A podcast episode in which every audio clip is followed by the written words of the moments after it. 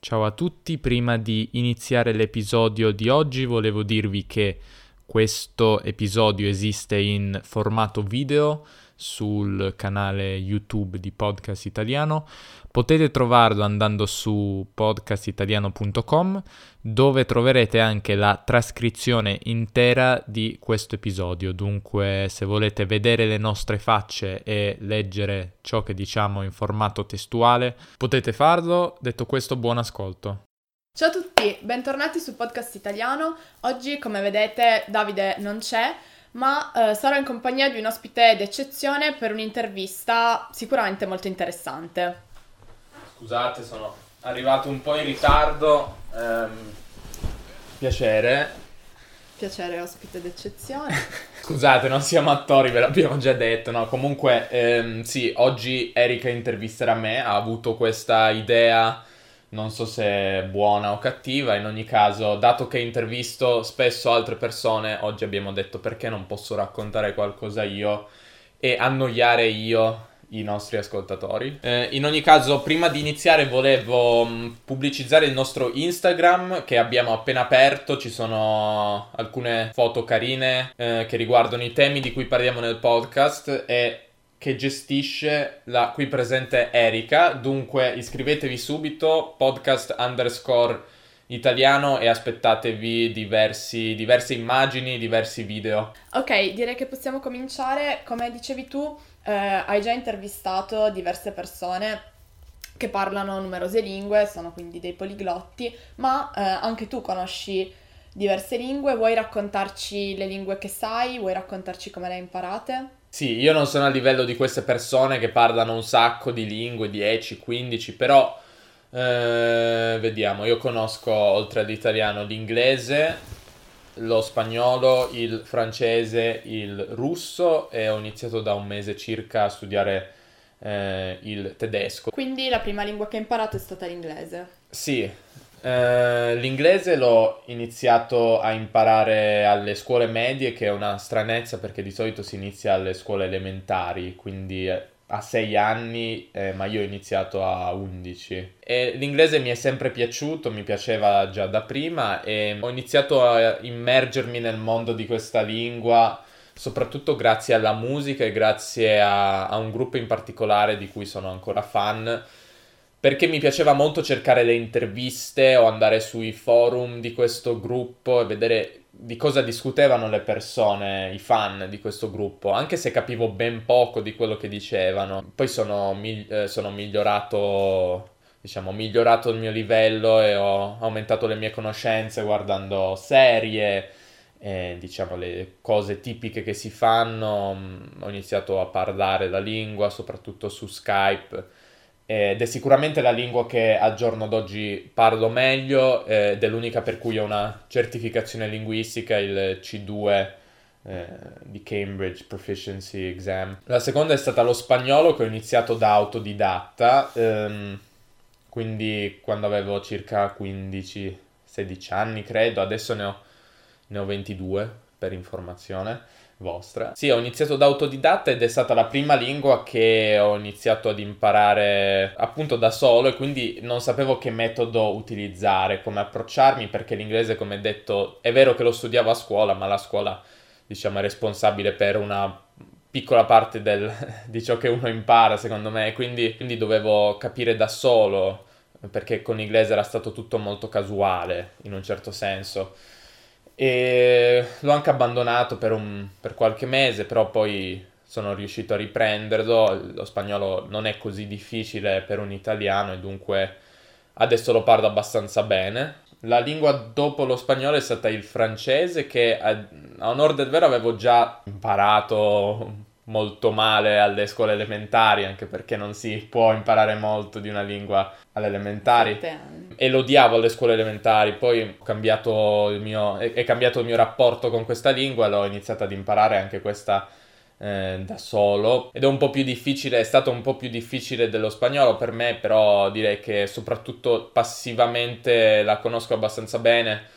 Eh, non la parlo moltissimo, quindi se c'è qualche francese tra di voi che vuole praticare il suo italiano, fare uno scambio, che mi scriva. Eh, dopo il francese c'è stato il russo, che è la lingua a cui dedico ancora adesso la maggior parte dei miei sforzi d'apprendimento, che ho iniziato eh, a studiare in, com- in concomitanza dell'inizio dell'università, eh, che è un'università di traduzione e interpretariato. Sì, il russo l'ho iniziato da zero, però ho fatto, fatto moltissimo da solo, anche qui credo che questo sia la fonte della maggior parte delle mie conoscenze e sono contento di aver studiato il russo. Molti mi chiedono perché hai iniziato a studiare il russo. Diciamo, io non conoscevo niente della Russia e della sua cultura, però è stato comunque un percorso interessante. Ho conosciuto molte persone, ho imparato molte cose, dunque non, non mi pento, ma penso che ogni lingua alla fine ti porti a scoprire un universo sia, sia umano sia culturale. Come ultima lingua eh, che ho iniziato, come detto, un mese fa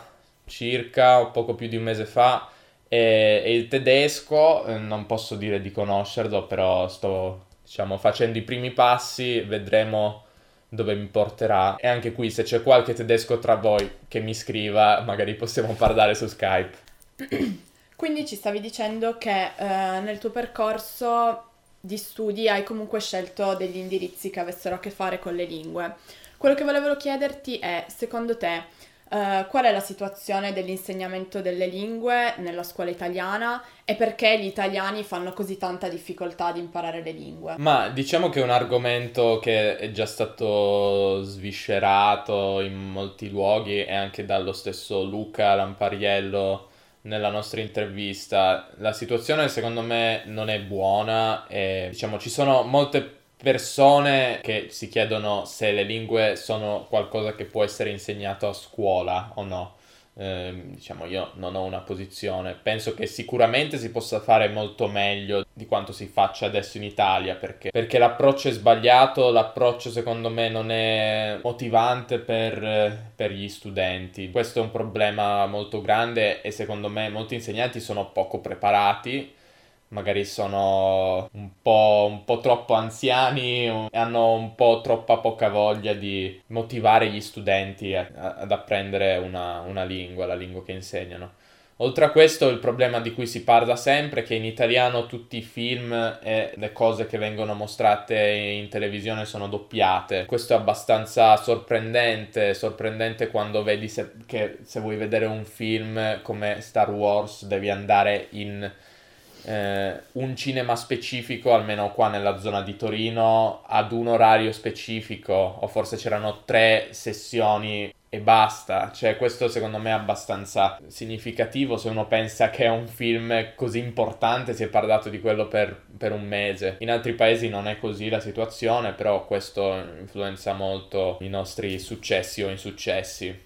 Ok, un'altra cosa che volevo chiederti, sempre per quanto riguarda l'apprendimento delle lingue, è Secondo te quanto è importante essere, come si dice, portati per imparare una lingua e quanto invece è possibile farlo per chiunque? Ma guarda, secondo me non è così importante il talento, secondo me è più importante l'interesse e la motivazione e questo interesse può avere diverse cause può essere un interesse verso un paese, verso una cultura, verso magari una persona in particolare, può essere un interesse al suono della lingua, eh, però secondo me è quello che è importante, o magari all'inizio non c'è neanche un vero e proprio interesse, come nel mio caso con il russo, non è che ci fosse un interesse originario, però poi si è sviluppato.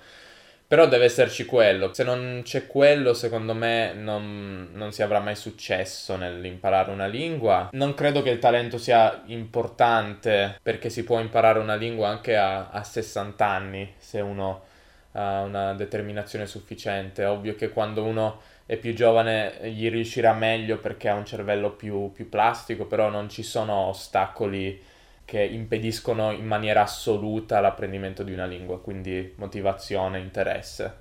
Sì, anche perché come dicevi tu è difficile che a scuola si faccia la quantità di lavoro sufficiente per imparare effettivamente una lingua, quindi è importante essere motivati per continuare a fare cose da soli.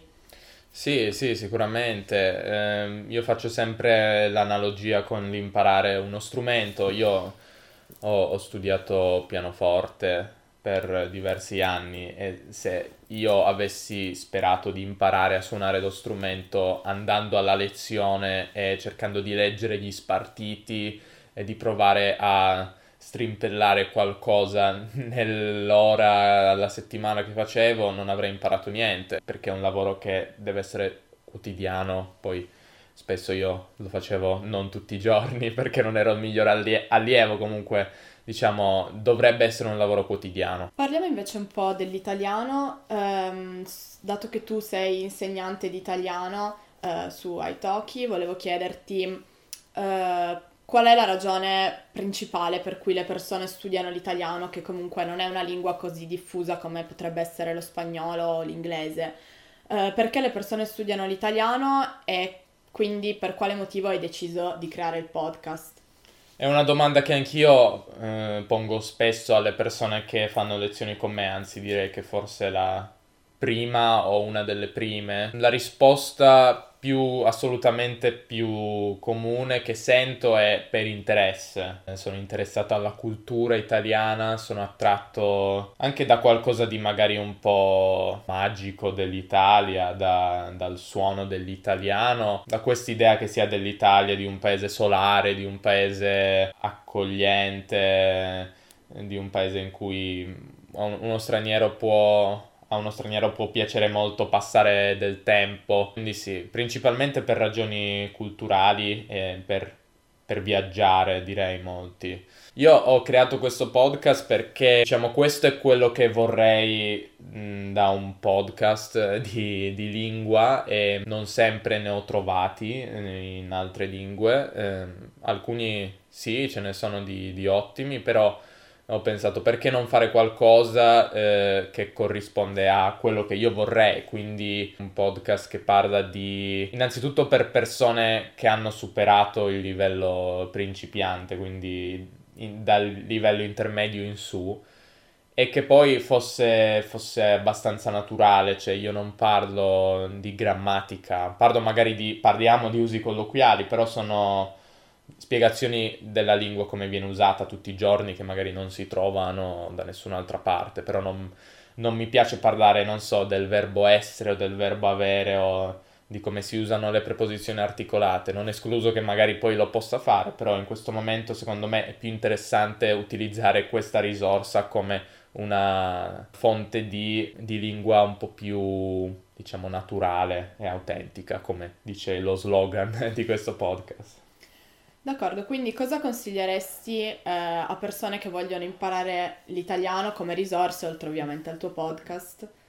Ma innanzitutto eh, c'è un post che ho fatto ehm, in cui ho fatto una collezione di risorse per imparare l'italiano. Se state capendo quello che diciamo, probabilmente avete già superato la fase iniziale, quindi non, non, vi, non vi do consigli per principianti però se siete a un livello intermedio e volete migliorare il vostro italiano, posso consigliarvi di leggere molto, secondo me è molto utile leggere e ascoltare contemporaneamente. Io utilizzo molto un sito che si chiama readlang.com, eh, in passato utilizzavo anche un altro sito, link.com, che praticamente semplificano la lettura dei testi, quindi tu puoi schiacciare su una parola e ottenere la traduzione eh, di questa parola, eh, risparmiandoti il, tutta la fatica di doverla cercare sul dizionario. Oltre a questo sito, secondo me YouTube è una risorsa immensa, c'è qualsiasi cosa.